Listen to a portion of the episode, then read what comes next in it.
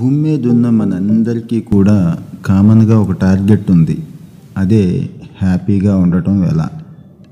ఇంకా ఇంకా హ్యాపీగా ఉండటం ఎలా?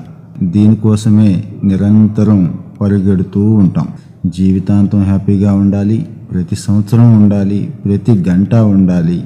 వీలైతే ప్రతి నిమిషం కూడా సంతోషంగా ఉండటానికే ట్రై చేస్తూ ఉంటాం. దానికోసం ఎక్కడికైనా వెళ్ళటానికి ఏమైనా చేయటానికి సిద్ధపడుతూ ఉంటాం. హార్వర్డ్ బిజినెస్ స్కూల్లో ప్రొఫెసర్ తాల్ అనే ఆయన సైకాలజీ ప్రొఫెసర్.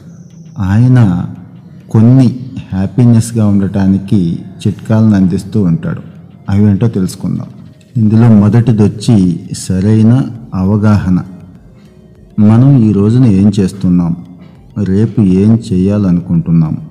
మనం చేస్తున్నవి నిజంగా మనకి సంతోషాన్ని ఇస్తున్నాయా మన ఆలోచనలు ఎలా ఉన్నాయి? రోజువారీ అనుభవాల్లో మనం నిజమైన ఆనందాన్ని పొందుతున్నామా లేదా అనేది ఒక్కసారి చెక్ చేసుకోవాలి. ఆ మాత్రం అవగాహన ఉండాలి.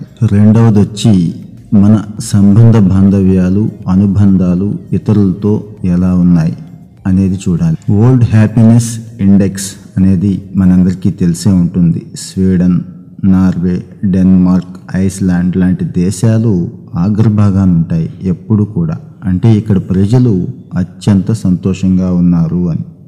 మరి ఈ సంబంధ బాంధవ్యాలని అనుబంధాలని పెంపొందించడంలోనూ ఒక మంచి రిలేషన్షిప్స్ మెయింటైన్ చేయించే విషయంలోనూ ప్రభుత్వాలు కూడా కొన్ని చర్యలు తీసుకుంటున్నాయి. అలాగే మన పర్సనల్ లైఫ్లో కూడా మన అనుబంధాలు ఇతరులతో ఎలా ఉన్నాయి అనేది చూసుకోవాలి. ఇక ఈ అనుబంధాలు మన కుటుంబంతో మొదలైతే వివిధ రకాలైన మతపరమైన గ్రూపులు కావచ్చు ఆటపాటలకు సంబంధించి కావచ్చు ఎరుగు పొరుగు సంబంధించినవి కావచ్చు పని ప్రదేశానికి సంబంధించినవి కావచ్చు.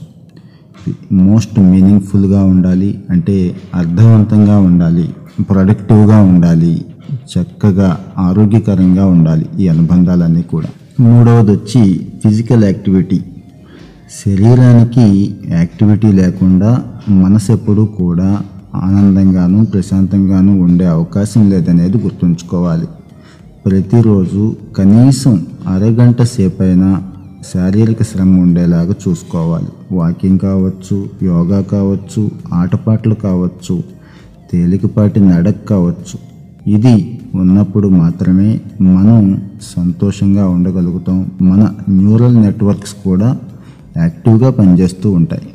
నాలుగవది వచ్చి జీవితంలో ఎదురైన ఓటముల నుంచి ఏం నేర్చుకున్నాం అనేది. జీవితంలో అత్యద్భుతమైన విజయాలు సాధించిన వాళ్ళు మనకి ఎందరో తెలుసు. కానీ వాళ్ళు ఎన్ని రకాల ఓటములు ఎదుర్కొన్నారు? ఎదుర్కొన్న ప్రతి ఓటమి నుంచి కూడా ఏ పాఠాన్ని నేర్చుకున్నారు అనేది ఆలోచించాలి. ఓటమి అనేది మనం నేర్చుకోవటానికి మనల్ని మనం సరి చేసుకోవటానికి వచ్చిన బ్రహ్మాండమైన అవకాశం అనేదాన్ని మన మనసుకి ఎక్కించాలి. మన మనసుని అందుకు అనుగుణంగా ట్రైన్ చేయాలి.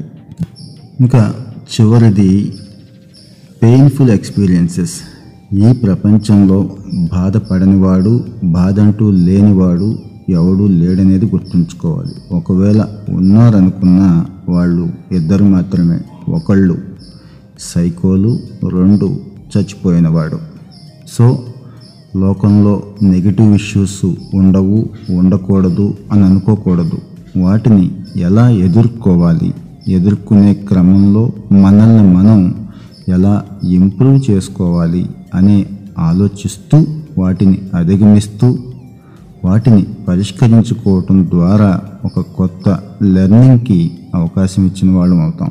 మరి ఇప్పుడు చెప్పుకున్న ఐదు రకాల అంశాల మీద దృష్టి సారించడం ద్వారా కాస్తైనా మన లైఫ్లోకి వీటిని ఆహ్వానించుకోవటం ద్వారా మన హ్యాపీనెస్ ఇండెక్స్ ఇంప్రూవ్ అవుతుందో లేదో ఒకసారి చెక్ చేసుకుందాం.